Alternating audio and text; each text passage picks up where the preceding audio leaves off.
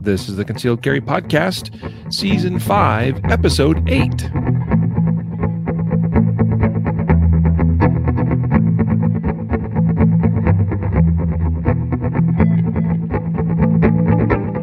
And welcome to the Concealed Carry Podcast, part of the Concealed Carry dot com network. Brought to you by X S Sites. Today is Wednesday, February ninth, twenty twenty-two, as of the recording of this episode. And I am your host, Riley Bowman, joined today by co-host and producer, Matthew Marister. Greetings, sir. Glad Greetings. to be here. Glad to do another episode with you. So excited to be with you all today, folks. Uh, this is our industry news and gear reviews episode. So we will cover some industry news first today. Uh, we've got some interesting stories for you coming up and a couple of new products Uh, that I think will get the P three sixty-five crowd particularly excited. Um, not a ton in the way of product news as of late, due to the fact that you know we actually had SHOT Show this year, and that you know typically means that there's a, a drought of industry news and new product releases and such uh, following SHOT Show for at least a few weeks, if not a month or so. Uh, we'll start probably seeing some more new exciting stuff as we make our way closer to the N R A show, which I think is in May. I think it's in May, somewhere around there. So anyway, today though, uh, again, we do have a couple of new new products we'll share with you. We got some industry news we'll share with you, and uh, a couple of new product reviews for you all as well that I think you'll find interesting. And I thought I would just mention real quick our sponsors before we get into uh, something else I want to chat about before we get into our news stories. First, our sponsors are C C W Safe, C C W Safe dot com, of course, the place to go for uh, for their website and to check out their coverage. Check out their ultimate plan that's available. That is the everything included type plan. It's a great plan. That's, that's the plan that I am a member of. And then also check out their Defender and Protector plans as well for something that's a little more cost effective if budget is a concern for you, but you still want to get really good coverage. Check them all out at C C W Safe dot com, and make sure to use the coupon code C C Podcast to knock off fifteen percent. And then today's episode also sponsored by Guardian Nation. Of course, that's That is our membership program at Concealed Carry dot com. Uh, we'd love to invite you to be a member of the nation, have access to members-only content in you know behind a, a, a paywall of sorts. Uh, in the da- members dashboard area, you'll get access also to a bunch of discounts from various vendors and partner companies, including a, an increased discount on membership at C C W Safe. That's available to members only. You'll save off of ammo at Mountain City Supply. You'll save uh, on, a, on a whole bunch of things. I, I don't, can't remember them all. Um, pl- plus, members always save a minimum of ten percent off of everything at Concealed Carry dot com. And that's no small thing either. Um, guys, oh, and then also this month, by the way, we are shipping out the members' gear box. So once per quarter, we ship out a a box of gear, and it's not necessarily, we say box, it's a loose term. It's sometimes a box, but sometimes it just comes, it comes in a variety of packaging, just whatever is best suited for the items we are shipping. But uh, we send out every quarter. That'd be February, May, August, and November. We ship out those boxes with useful and relevant gear to concealed carriers and their lifestyle. It's something that we've worked hard to achieve, and you know to to bring to you quality stuff that that actually is useful. Um, some of those other membership box programs out there, um, uh, you know, not, not all are created equal. Some you think you're signing up for one thing, and then you find out you're getting all kinds of weird stuff that you don't see any use for. I've I've I'll, I'll tell you, when we launched our our membership box program as part of Guardian Nation, uh, we actually ordered a bunch of the different box products out there, membership uh, box products, and uh, some of them we were kind of appalled by. So some were okay, but we, you know, we wanted to see what was out there and wanted to put together a quality product for our members. So uh, go to guardian nation dot com, get signed up today for Guardian Nation, and we'd love to see you in the nation. So um, I wanted to just chat real quick. This is unrelated to our industry news and gear reviews episode today, but um, Matthew, I, I just, I, I got to get it off my chest because it's kind of like, it's burning a little bit of a a hole, I guess. It's sort of like money burning a hole in your pocket. You got to spend it. Well, I got something in my in my heart that I need to, to, to say and get out there. But I just returned from teaching a two-day pistol intelligence course in Huntsville, Alabama. And I had uh, the biggest class I've ever taught, uh, at least in a full two-day course like that. Um, I had nineteen students, which was a bit beyond what I normally would max out at, but I had a fantastic assistant instructor in the name. His name is Christopher Bean. He's a good dude. Uh, he actually recently re- relocated to Georgia, and he wanted to be involved in that and wanted to help me out. So it was, that was great. And I just wanted to say that uh, I was really um, humbled by the by the reception that I received by these students in this course. Uh, uh, it, it was it was marvelous. It was wonderful. I, I, I it was one of those things where I actually commented to somebody's post on this on Facebook about it. Um, you know, where I've seen a bunch of posts over the last few days of people saying what they got out of my class, uh, and the things they learned, and the the growth and improvement, and, and things that they saw. And I, I just said, hey, look, like, you know, you guys have been posting and saying lovely things about what you got out of the class. Um, but I also wanted to just say that I was incredibly uplifted by the, uh, by the class as well. And uh, my life was made better for being able to be a part of that. And that's a wonderful thing, you know, to see in this industry, to see good people out there that want to get training, um, and to see teachers and students come together and have both be edified by that, to to both see growth and um, to be uplifted and strengthened and made better as people, and also as shooters and as concealed carriers. So um, yeah, just wanted to wanted to put that out there. I'm, I'm thankful to have been able to do that, and thankful for all the other opportunities afforded me in this job that that we do. And uh, thankful to to be with you, my friend, Matthew. No, well, I, I, I know um, it's been a long process for you to even to get that uh, curriculum put together. You put a lot of thought and um, and testing and, you know, uh, counsel with, you know, drawing counsel from many different sources to to really put that together. And, you know, we'll, I, I know, um, because I work with you, you know, your attention to detail, and that you'll continue to to tweak things here and there. And um, and so, yeah, I, I, I'm not surprised that people are taking a lot from the course, um, in, in, in not just shooting wise, you know. Um, shooting, being able to shoot well is important, right? But like, it's not, um, it, there's other aspects of life that are, are, are important too. Right. So, um, being a good human being is something that my, I know you instill in your, your classes as well. So, uh, it's, it's a holistic thing. And I, I I'm, I'm happy that, um, people are starting to, to, uh, you know, notice that and, and attend your classes. Yeah, man. I, I appreciate that. And that's, uh, everything you said is true.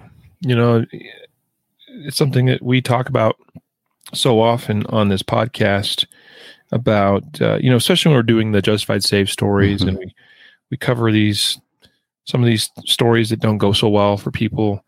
And, you know, we talk about the importance of being uh, good people and wise stewards and making good decisions.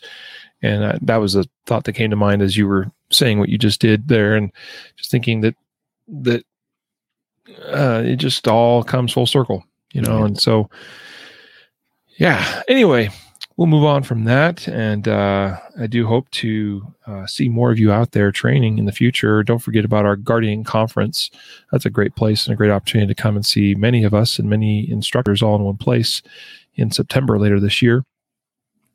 And of course, if you know, if you want to come and train with me directly, uh, well, uh, I've got a couple classes coming up here in the next few months in Ohio, Iowa, and Michigan, and uh, still working on final details of one in Utah later in the year.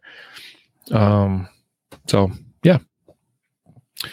Uh, anyway, I'm going to go ahead and uh, get to our first news story. So this is a new product announcement from Wilson Combat. And what this is, is a new grip module for P three sixty-five pistols.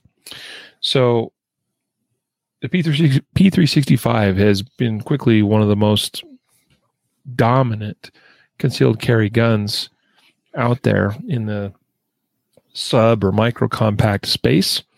Uh, it frankly revolutionized the industry. I know that's probably, a, those are strong words to say. Some people will be like, well, there's nothing that's truly revolutionary in this day and age. And I don't necessarily subscribe to that.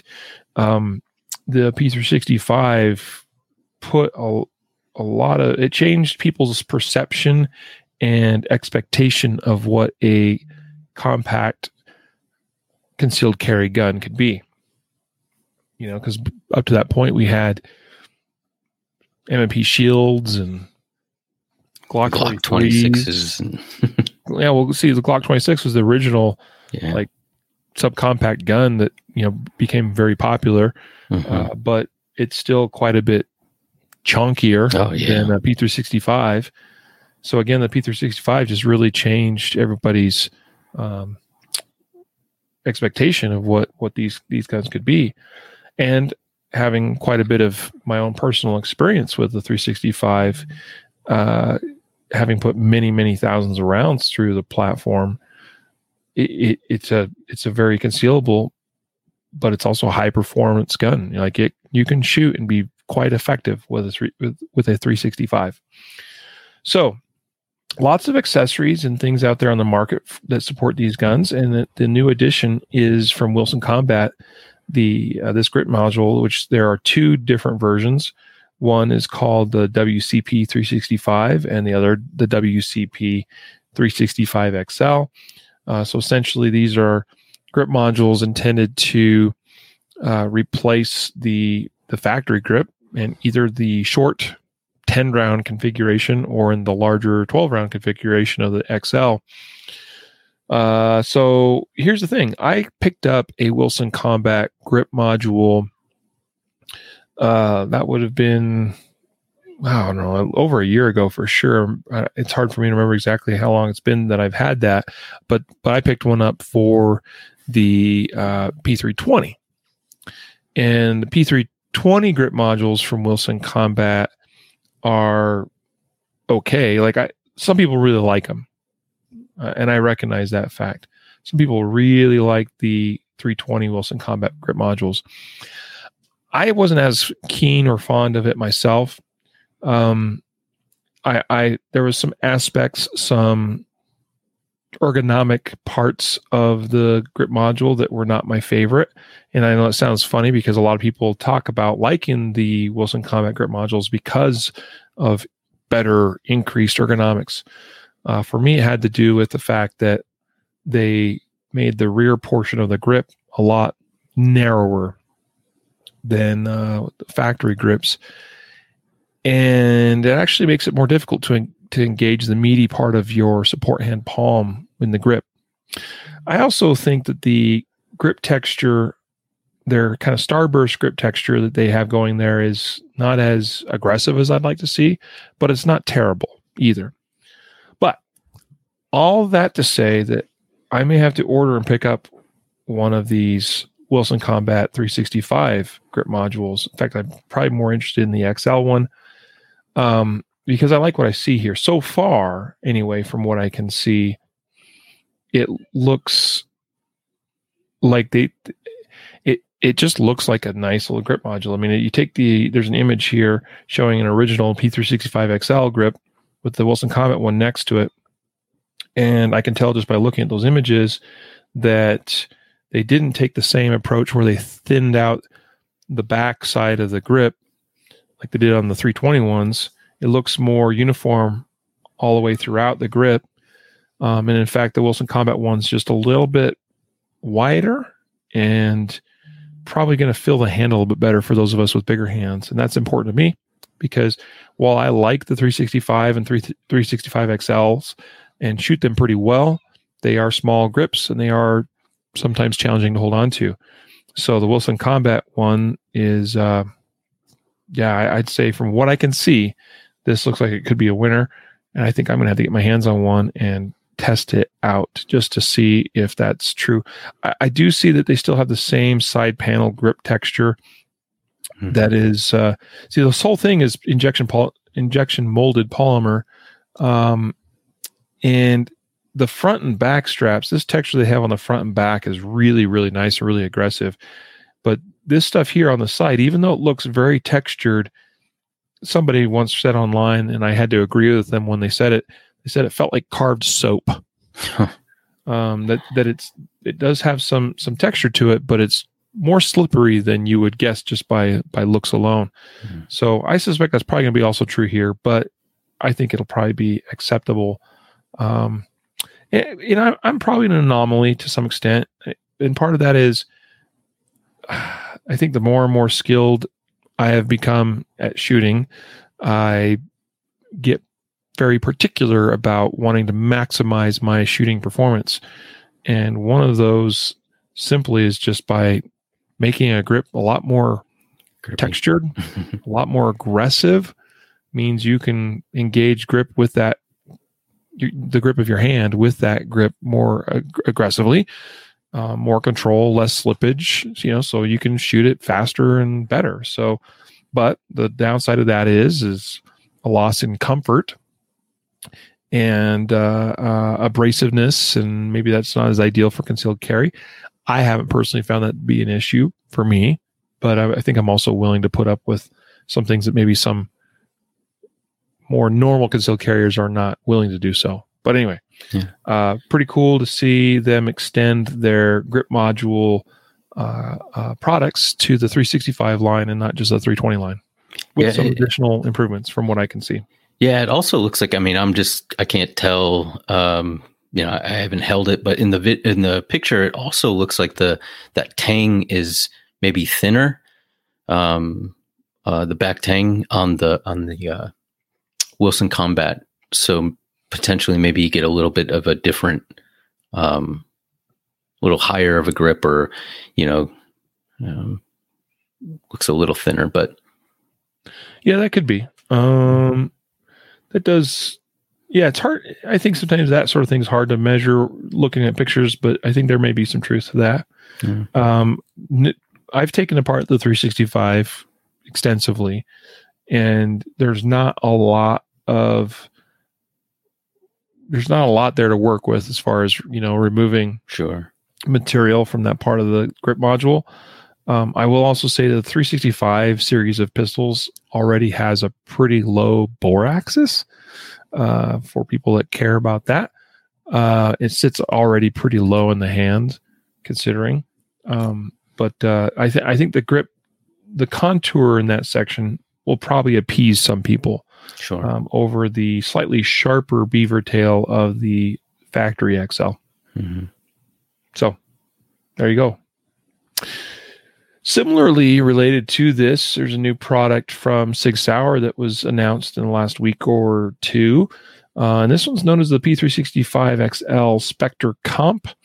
Uh, so SIG is well known for basically taking um, taking their lines of pistols and then just creating unique editions of them and and releasing them as a new product, essentially. Uh, they've already done that a couple times now with various versions of the P three sixty-five and P three sixty-five X L uh, series of guns.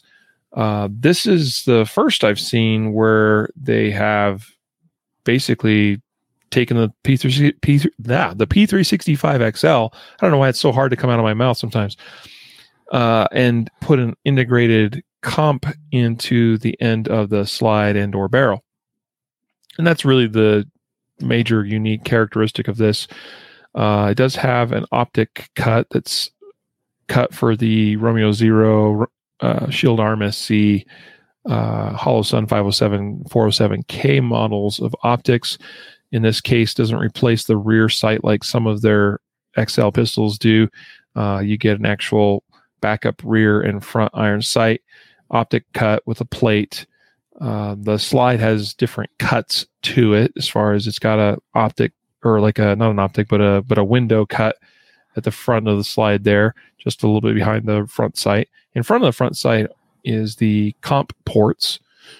And then uh, the other thing that they're using here is the laser engraved grip module that SIG came out with, mm, I don't know, like six months ago or so, uh, which I think is cool. It's nice to see an option with a little bit greater, a little more aggressive grip texture. I still wish that they would take that grip texture all the way up the side of the grip, like yeah. the Wilson Combat. Well, I mean, right. geez, we just talked about that, and you see how they have that texture all the way up the side panel. I just don't understand this sometimes, but anyway, it's got a gold trigger and a gold colored barrel.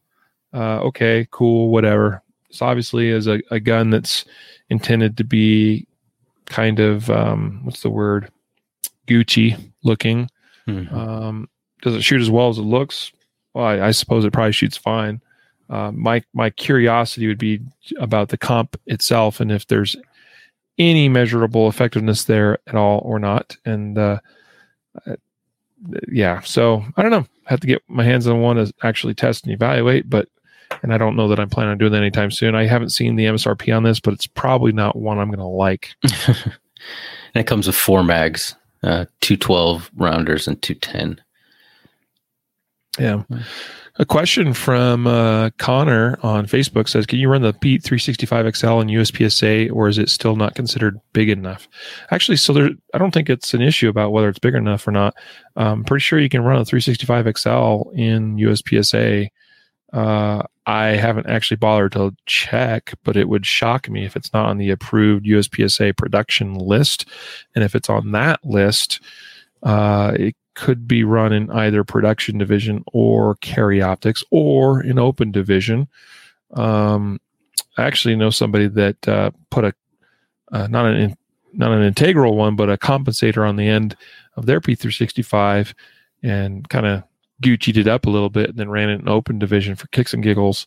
Um, so there's definitely a way. That, I mean, I, I, you got me wondering, Connor, so I may have to go and just check if it's on the production list. I'm pretty sure it is. But yeah, you could absolutely shoot a P three sixty-five or X L in U S P S A. There's there's no rule about a gun being too small for that, unless it's too small of a caliber, because everything we shoot in U S P S A is pretty much all, it, it's got to be nine millimeter or bigger. And that, and the, of course, this certainly fits that bill. Now, an I D P A, that'd be a little bit of a different story, um, and one I'm not as equipped to answer as, as to the three sixty-five X L specifically, as far as where it would fit divisionally in I D P A. Uh, I could take some guesses at that, but uh, but it's not my specialty. So there you go. Matthew, tell us about this next article uh, from uh, fox news dot com. Biden's gun-first approach to violent crime ignores basic facts. Yeah, so this is, uh, the author of this is well-known, uh, John Lott. You might have, uh, as a listener, you probably are, are familiar. He's uh, the president of the Crime Prevention Research Center. He he uh, is constantly putting out, um, you know, he's analyzing the data of uh, um, defensive gun uses, D G Us, justified saves, what we call them. Um, and so he's looking at this, and he, uh, this came out about five days ago.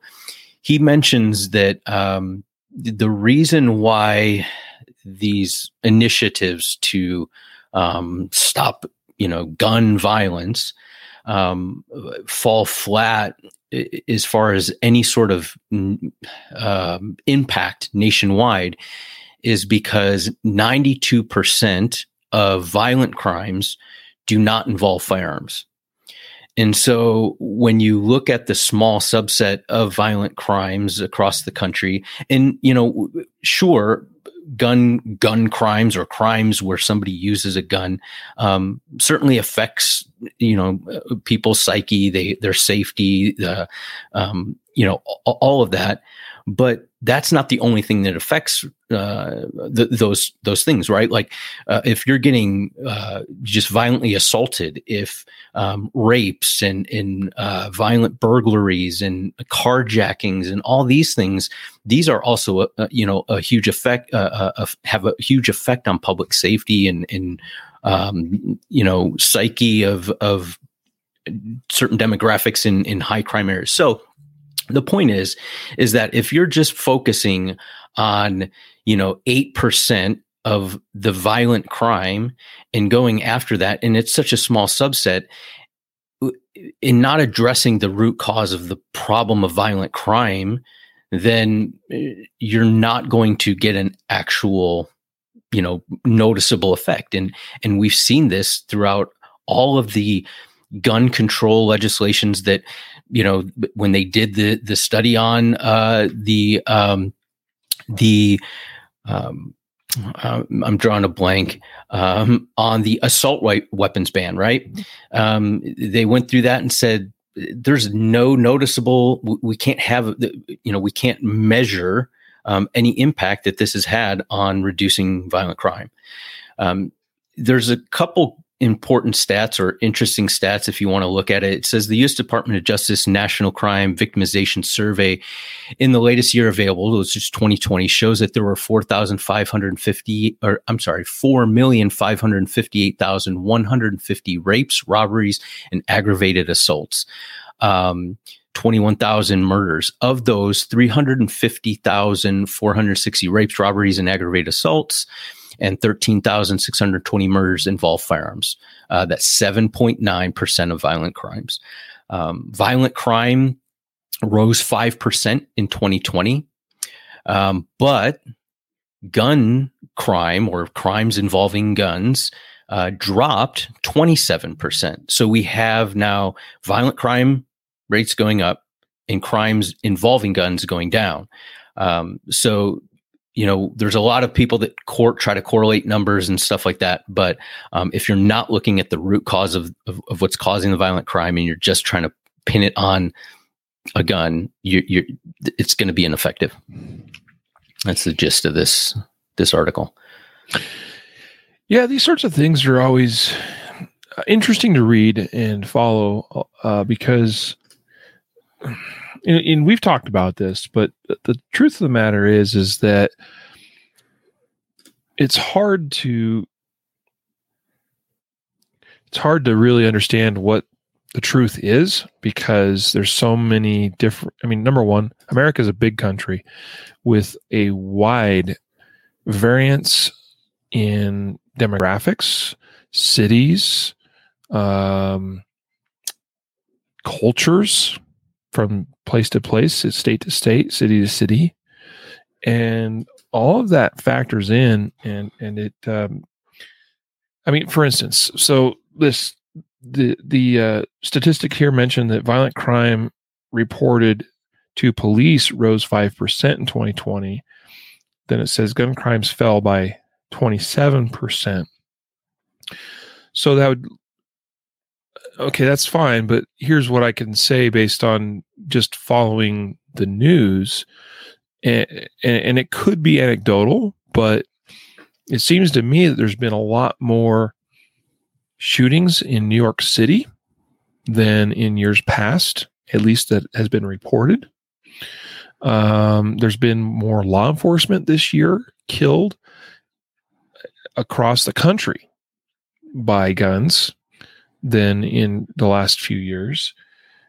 So uh, the point of the matter is, is that may, you know perhaps overall gun crime has reduced by twenty-seven percent, but doesn't mean that it's reduced in all areas, in all jurisdictions, or in all contexts.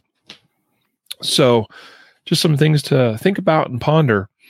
Um, but I, I get that the premise here, and this article is written by John Lott, and he is well known as being you know, the head guy at uh, Crime Prevention Research Center. Um, and uh, yeah, the, the premise here is that crime has risen, violent crime has risen substantially, you know, measurably so in the last year or two. keep in mind that the data that we're referring to here is from is from twenty twenty and not from twenty twenty-one. Uh, but violent crime has risen, and then the claim here is that gun crime has actually fallen. Now, we do still know that guns used in violent crime are involved in eight percent of those, seven point nine percent to be specific. So over ninety-two percent of violent crimes do not involve firearms. And so it's a fair point to make that it seems that guns specifically come under fire in a big way uh, with respect to trying to reduce crime and, and by that violent crime, when there's a lot of violent crime that's taking place that doesn't involve guns at all. So that's a it's a valid uh, viewpoint and perspective to have. And uh, yeah, the, the other thing that I just wanted to note here is that um, it's no wonder, because when you have, again, we've talked about this before, but and and and to, and to speak a little bit about all the different variables at play here, but what we know is we've we've seen criminals that have been released on the streets early or not in prison at all, because it started as the, well, we can't put them in prison because of COVID, and we, you know, we're already overpopulated, and it's going to, you know, cause COVID-related problems, um, and it's not fair to them to expose them to COVID and things like that. And that's that's a, a bunch of baloney. And also now we've got a lot of D As, and especially major cities, that just simply are not prosecuting crimes, including violent crimes, um, like they need to be to uh, prevent crime from being on the rise like it has been. So lots of variables at play here. Um, but clearly gun control itself is not an, a- is not an answer. I mean, we know that we, we, mm-hmm. we talk about that all the time, and just looking at the numbers here, it would su- suggest that it's not a worthwhile cause, that there's a lot more lower hanging fruit in terms of policies and things that we could go after to reduce crime than to just target gun control that primarily will impact law-abiding citizens and not so much the criminals. Yeah. Reminds me of a very funny video from uh, Babylon Bee. We have to include that in the show notes as a special bonus. Did you see that one, Matthew? I did. yeah, they they did well on that one. A video from the perspective of a criminal who's complaining about Uh, laws being passed to, uh, you know, gun control laws, and he he he is lamenting about how this will make, you know, getting his guns just so much more difficult and make committing crimes more difficult. And then he's like, "Except that I will just keep committing crimes and stuff because, you know, I'm a I'm a criminal." It's pretty funny. Well, I'll go ahead and plan to stick that in the show notes as a bonus. I'll have to remember to do that though, and if I don't, hit me up. Send us an email or, or drop us a comment. Let me know that we forgot to include something in the show notes. I'll make sure it makes it in there. Um, all right. You wrote an article, and I'm I'm just going to kind of skim over this by, for the most part, because it goes into a lot of depth. Um, but recently you wrote this article on January twenty-ninth of this year called "Are Strict Gun Laws Making People Safer?" So uh, this is also included in our, in our show notes of today's episode, uh, highlighting the annual gun law scorecard from, isn't, isn't this from um, Giffords. Uh, Giffords Law Center? Yep. Yep. And so uh, Matthew makes some really solid points in this article. So go, go read it, folks. Again, it's titled "Are Strict Gun Laws Making People Safer?" Published on Concealed Carry dot com. Uh, January twenty-ninth, and we'll make sure the link is in the show notes for this one as well. Yeah. Yeah. I, and I'll just add real quick. It, it, it really dovetails in, or this was before the one that John Lott just published, but, um, you know, it, it, it gets into, you, you read the whole article because, um, you know, it, it makes the case that, Um, we have how we have to start looking at this data, because everybody's going to spin the data, just kind of like you were saying, Riley. Like, people are going to take the data, they're going to spin it in a certain way or exclude certain things and present it in a way. And, um, you know, they the gun control lobby does a very good job of presenting it in a emotional way, uh, tugging on people's emotions, um, and they don't really dive into the the the depth of studying the numbers.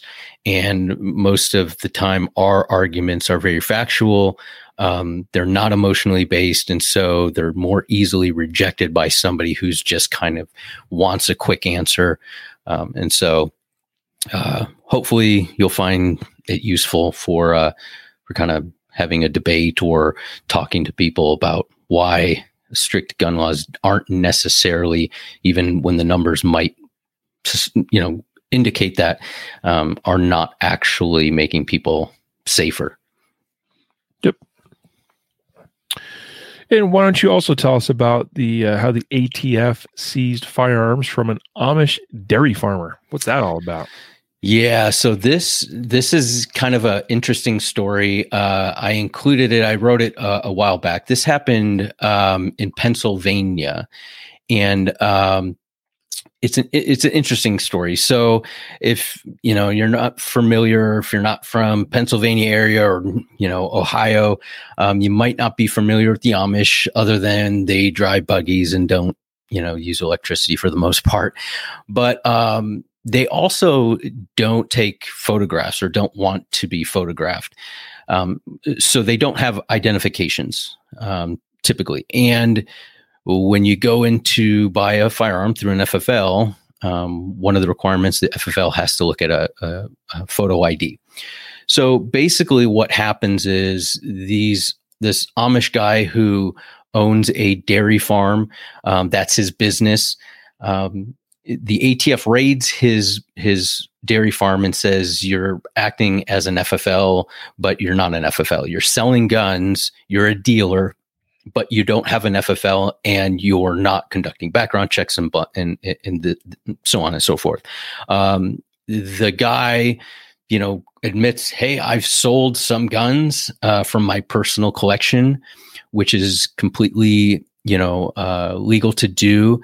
Um, he says he's not posting, you know, for sale uh, ads. He doesn't have a separate collection from his own personal collection. He sold them to, um, you know, some of his friends who needed them for hunting.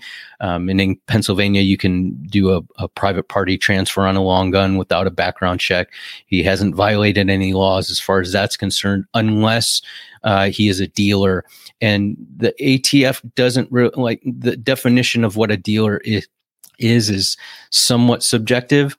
Um, and so um, it, it, it it's kind of up to them to say, well, we think you're selling too many guns in too short of a period of time, or whatever, you know, other um, totality of evidence that they've gathered. So I don't know, you know, what they've gathered in their investigation. Clearly, um, he's saying that he's not routinely selling guns and he's not a dealer. This isn't his business.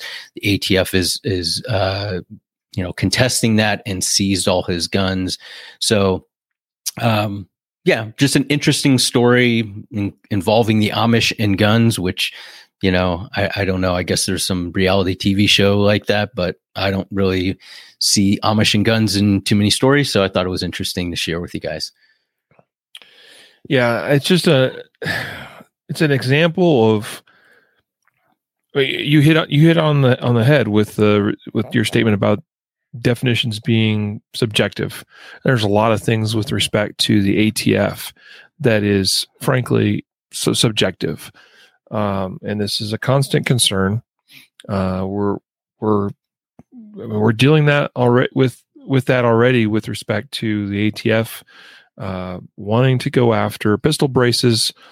Uh, probably we'll have some coverage on that in our next legislative news updates, but. Um, You look at how things are defined and look at how things have changed over the years. I mean, including stuff like uh, bump stocks. All of a sudden, you know, something that didn't meet the definition of a machine gun suddenly did meet the de- definition of a machine gun. Here in this case, you got a dude selling his own private guns. And for whatever reason, A T F decides, no, you're selling too many or whatever. So you need to be a, de- a dealer. Um, This is a good thing to discuss, though, that it, it's it's worth noting that if you are in a position where you tend to sell a lot of your own personal guns, uh, be aware of this this type of thing. Okay, uh, as far as you know, just know if you're selling. It's one thing if you're selling, I don't know, five or ten guns a year or something like that, but if you're selling twenty, thirty, fifty guns a year, you might end up on the A T F's radar. So just yeah. just a thought. And and and it kind of underscores why definitions are important. Why, you know, when you enter into conversations with people or you're going to d- discuss gun laws or gun control, that why saying semi-automatic versus automatic is very, it's important to draw that line and to define those things, because if we don't define the law or if we don't define terms, it's very easy for um, people to kind of gaslight you into thinking they're talking about one thing and say, well, you know what I mean? Like, uh, you know, semi-automatic guns and this and that. It, It's, it, it is very important that we define terms, because the definition of something can cause you to be a felon versus a law-abiding citizen just by an interpretation of a def- definition. Absolutely. And our final story, this is kind of an interesting one. I, I came across this on Instagram initially because uh, uh, that's where I follow this fine gentleman. Uh, and so one day, I, I think it was actually when I was on my way to the airport or flying to this class I just had in Alabama. And I remember coming across on Instagram a post from Bob Vogel, or Robert Vogel, the uh, multi-time national and world champion shooter, also law enforcement officer. He used to be a full-time officer, but has been in a reserve capacity for a number of years now. And now he spends his time uh, doing uh, firearms training courses. Uh, I've, I've spoken to a number of people who have taken courses from him that uh, have enjoyed his courses. So here he was traveling to a course, I think in California, where he was going to teach for a couple of days. He lives in Ohio and was flying out of Ohio, um, but due to some weather uh, and a variety of flight cancellations, his flight was his, his original flight was canceled, and he was rebooked on another flight, which instead of, I believe, routing him directly to California or through a different uh, uh, routing airport, instead he got sent through uh, John F. Kennedy in New York City. So, and it's interesting, you read his story in his account, and he basically says, well, I didn't think much of it because I'm just connecting there, so you know, I fly from Columbus. I, I declare and check my guns there. No big deal. Fly to J F K, hop off that plane, get on my connecting flight, fly to California. Big whoop. Except that's not what happened. He was at J F K Airport, uh, was waiting for his connecting flight to California. And after he and everyone else boarded the plane to California, he heard his name announced over the intercom. Two T S A agents told him he needed to leave the plane with them. The T S A agents told him that firearms were found in his luggage. No kidding. Uh, so, again, keep in mind, he declared and checked in his firearms in Ohio. Yeah. Okay. So, he gets pulled off the plane, taken to an interview where he's questioned about why he's got firearms and he's in New York. Uh, it says here, according to Bob's post, the T S A agents told him he would be arrested and charged money for violating New York law and T S A regulations. Fortunately, that did not happen. Uh, and he said here in his post even that uh, it was fortunate he was still carrying his reserve police officer credentials. Uh, and, and it said that um, th- they made it sound like they were letting him get by, you know, squeak by uh, with this whole issue. So um, it's a pretty, pretty crazy story. And it's not the first time I've heard of similar things happening. And even Bob references in his in his post about how he'd heard about problems in New York, people flying through New York and and the like, and you know, never really thought it thought much of it until obviously this happened to him for real, uh, firsthand. So this is something I've talked about before. Uh, Jacob and I have talked about. We've we've understood for some time. Um, I just give you an example. Years ago, when Jacob and I went to Sig Sauer Academy, and we were trying to fly out of Manchester, New Hampshire. Uh, which, by the way, when we flew to to New Hampshire, we we connected through um, Newark, New Jersey, and that wasn't a, a concern. You know, we flew into Newark from Denver, grabbed our connecting flight, which is a relatively short hop from there to Manchester, New Hampshire, went to New Hampshire, went to SIG, SIG Academy, took our, our training courses. We're supposed to fly out, I think it was a Sunday afternoon out of New Hampshire, and that plane had a uh, maintenance issue with one of its engines. So uh, that got it got delayed and got delayed some more and then eventually canceled. And the initial fix from the airline was, well, we're going to stick you in a taxi cab and drive you down to Boston to fly home out of Boston, since Manchester is relatively limited in terms of number of flights coming and going out of there on a daily basis.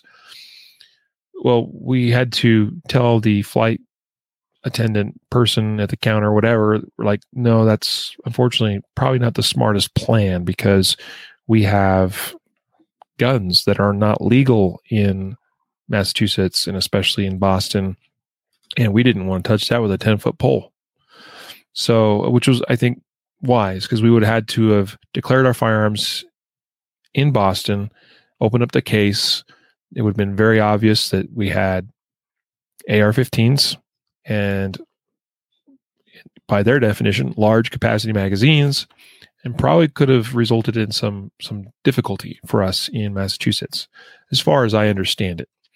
Um, the point here being that it's very easy when traveling by air to um, to have things come up and to get sucked into a proposed solution that, you know, you think at the time is no big deal, but you really need to think about the airports that you are flying through and connecting in, uh, and the juris. You know, and here's the other thing: what if, what if, so. I propose this just for food for thought. Consider these things. What if you're flying to a particular airport where where you're flying to is perfectly legal for you to fly into and possess a certain firearm or magazine or whatever, but your flight gets re, uh, redirected to a different airport? So, for instance, let's say I was flying direct to Mass or to uh, New Hampshire, and because of a mechanical issue, uh, an airport issue, whatever, for whatever reason, the plane has to divert to New York. Suddenly, you find yourself in New York, not by your own will or choice, but by a consequence of the circumstances that occurred to you. How are you going to handle that? Ponder that question. And I know that I think the way I'd handle it as best as I can would be to certainly not try to get back on another flight in New York, but would be get out of there as quick as I can, get a rental car, and get the heck out of Dodge.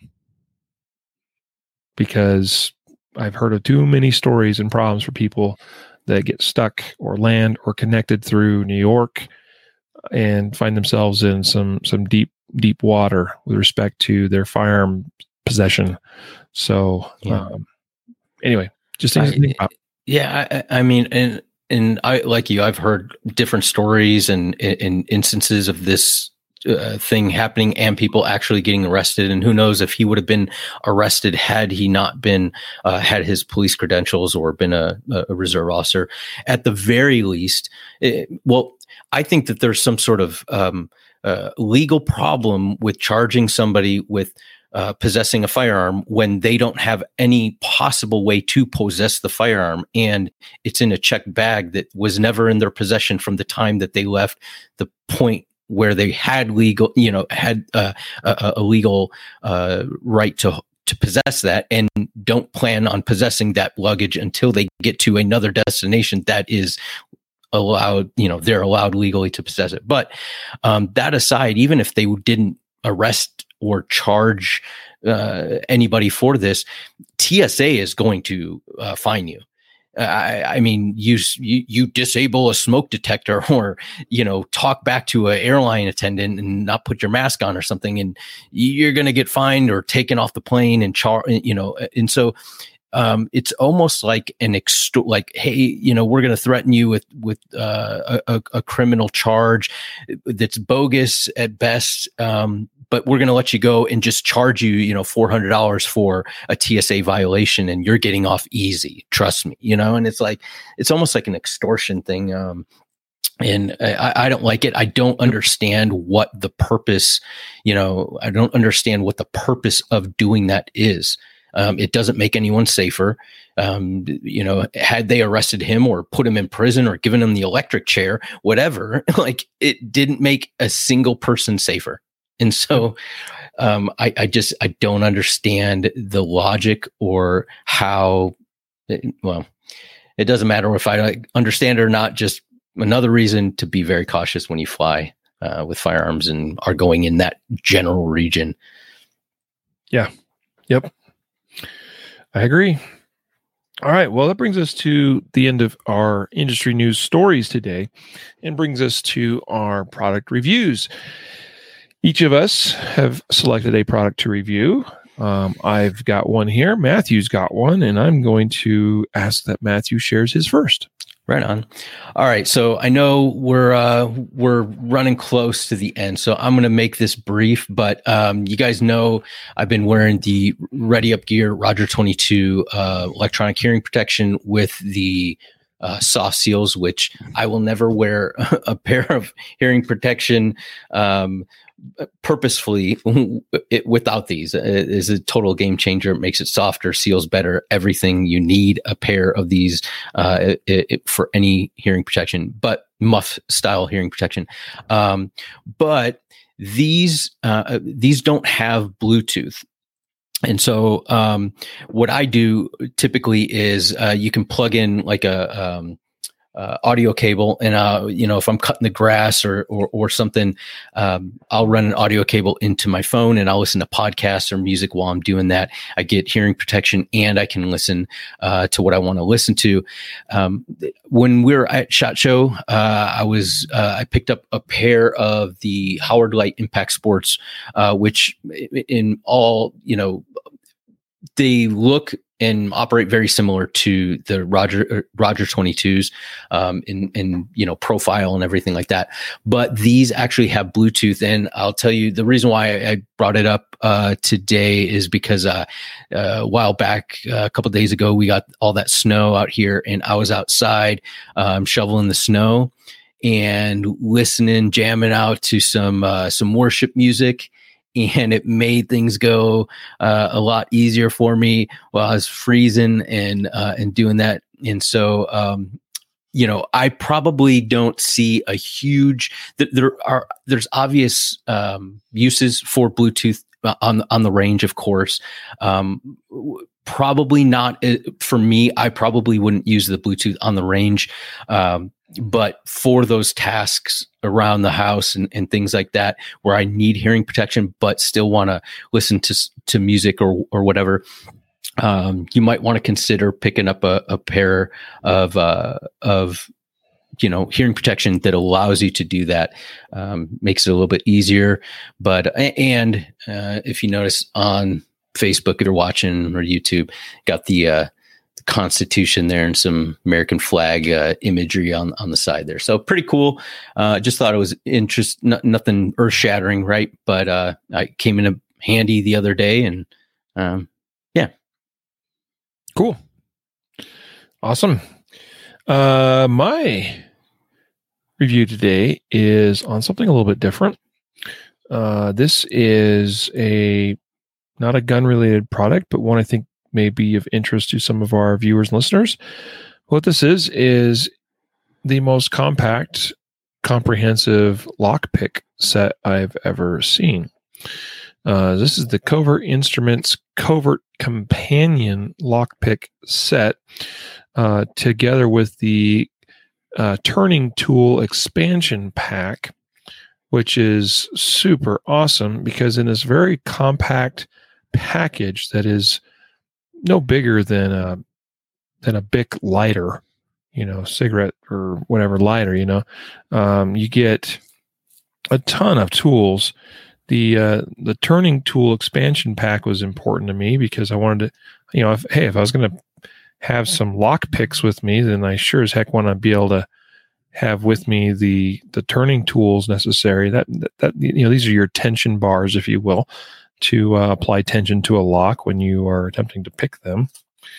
And along with that, so that's that's part of that that expansion pack. But then I've got all of these various picks, everything from warded picks to rakes, uh, uh, uh, jigglers, all kinds of, you know, cool little tools here, including your standard uh, short hooks and medium hooks and, you know, kind of your classic lock picking tools. You got some comb tools there. I mean, there is a ton of stuff packed into this little package. So I've been quite impressed with it. Uh, picked picked this up and uh, have picked a number of locks with it, mostly for practice. Uh, so why is this? Uh, some people are like, "Well, that's weird. You know, why are we uh, trying to you know commit crimes and rob people and break into places we shouldn't be and that kind of stuff?" And I would say, no, that's not what not what I'm talking about at all. Um, But uh, number one, I think the uh, skill I think is a is a kind of a fun skill because it takes a lot of patience and time to learn, um, and I think it's something that can come in come in handy in a pinch.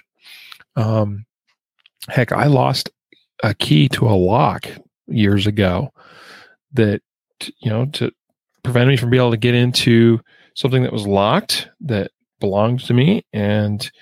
I wish I had the skill that I have now, and I'm still, you know, learning and developing. But I'm, I'm becoming fairly proficient. Um, but I wish I could have just picked that thing instead of having to bust that lock lock off, mm-hmm. and uh, you know, cause a bunch of damage and stuff.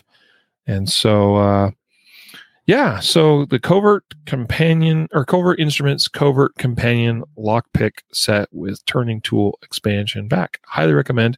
Not inexpensive, but if you But the, the, from what I could tell, the tools themselves are quality. And if you were to buy a quality lockpick set with all these different tools included in, you know, in the in a standard format, uh, you would spend a lot of, you know, it'd be a couple hundred dollars probably. Mm-hmm. Uh, this all together with expansion pack was uh, about one hundred twenty-five dollars, one hundred thirty dollars, somewhere around there. And I think it's worth every penny. So check it out. Uh, the uh, this this product and this website, covert instruments dot com, I believe is associated with Lockpicking Lawyer. He's a very popular YouTube channel out there, um, all about picking locks and showing lock weaknesses and stuff. And I, I know some people think that the work he does is controversial, but really what I think he does is a great service to the community because uh, you... Number one, lock makers should be called out when they make crap locks. And he, first of all, identifies that, lets you know what products to avoid. And that is useful information. And then hopefully uh, lock manufacturers get better at making better quality products as well in the process. And so, uh, yeah, there you go. Check it out, covert instruments dot com. And uh, very happy. I'm going to continue practicing my skills and getting better at being able to uh, make use of them. Right on. So that brings us to the conclusion of another fantastic episode of the Concealed Carry Podcast. Uh, today, though, before we let you go, we do need to announce our weekly podcast giveaway winner. Uh, we do this each week by, well, the way you want to participate is by going to concealed carry dot com forward slash podcast prize and, and just fill out the, the sign up uh, information there on that on that page. And that'll get you entered each week. You need to do that afresh. You got to repeat that each week if you want to make sure you're included in the giveaway. And share it with your friends and family for extra entries. and to have a better chance at winning and being our lucky winner next week. In fact, next week, we're going to give a lucky winner a barrel block of your choice. So uh, the barrel block products, along with the accompanying mag blocks for the nine millimeter, three eighty, three fifty-seven SIG, forty, forty-five, um, your choice of any of those options, those caliber options of barrel block. So sign up at, again, concealed carry dot com forward slash podcast prize. Today's or this week's winner for a two A Defender t-shirt. Who is that, Matthew Marister? Jonathan M. You've won a two A Defender t-shirt. Congratulations. Awesome. Congratulations, Jonathan, Jonathan M. Uh, you have already been emailed and contacted uh, to uh, get back to us. I, I'm guessing he's going to need to give us his shirt size, and we'll get him one of the, these t-shirts sent out to him right away. Yes. So that brings us truly to the end of this episode. Any final parting words, Matthew? Hey, guys, thanks for listening. If you guys can do us a favor and uh, leave us a, a review and wherever you listen to the podcast, um, it, even if you've left one a long time ago, um, let us know what you guys think of the podcast. Um, all that helps us uh, rank with, you know, all the all algorithms that they do to rank podcasts and stuff. And it gives us feedback. If you want to, if there's a specific topic or specific Uh, thing that you want to bring to our attention that you like or you don't like, um, then you can email us uh, directly. Um, but if you can, go out there and leave a leave a uh, review. We'd we'd really appreciate it. There you have it. So with that, we bid you adieu until later, and next time. A reminder to train right, train often, and train safe, so you can fight hard, fight fast, and fight true. Take care.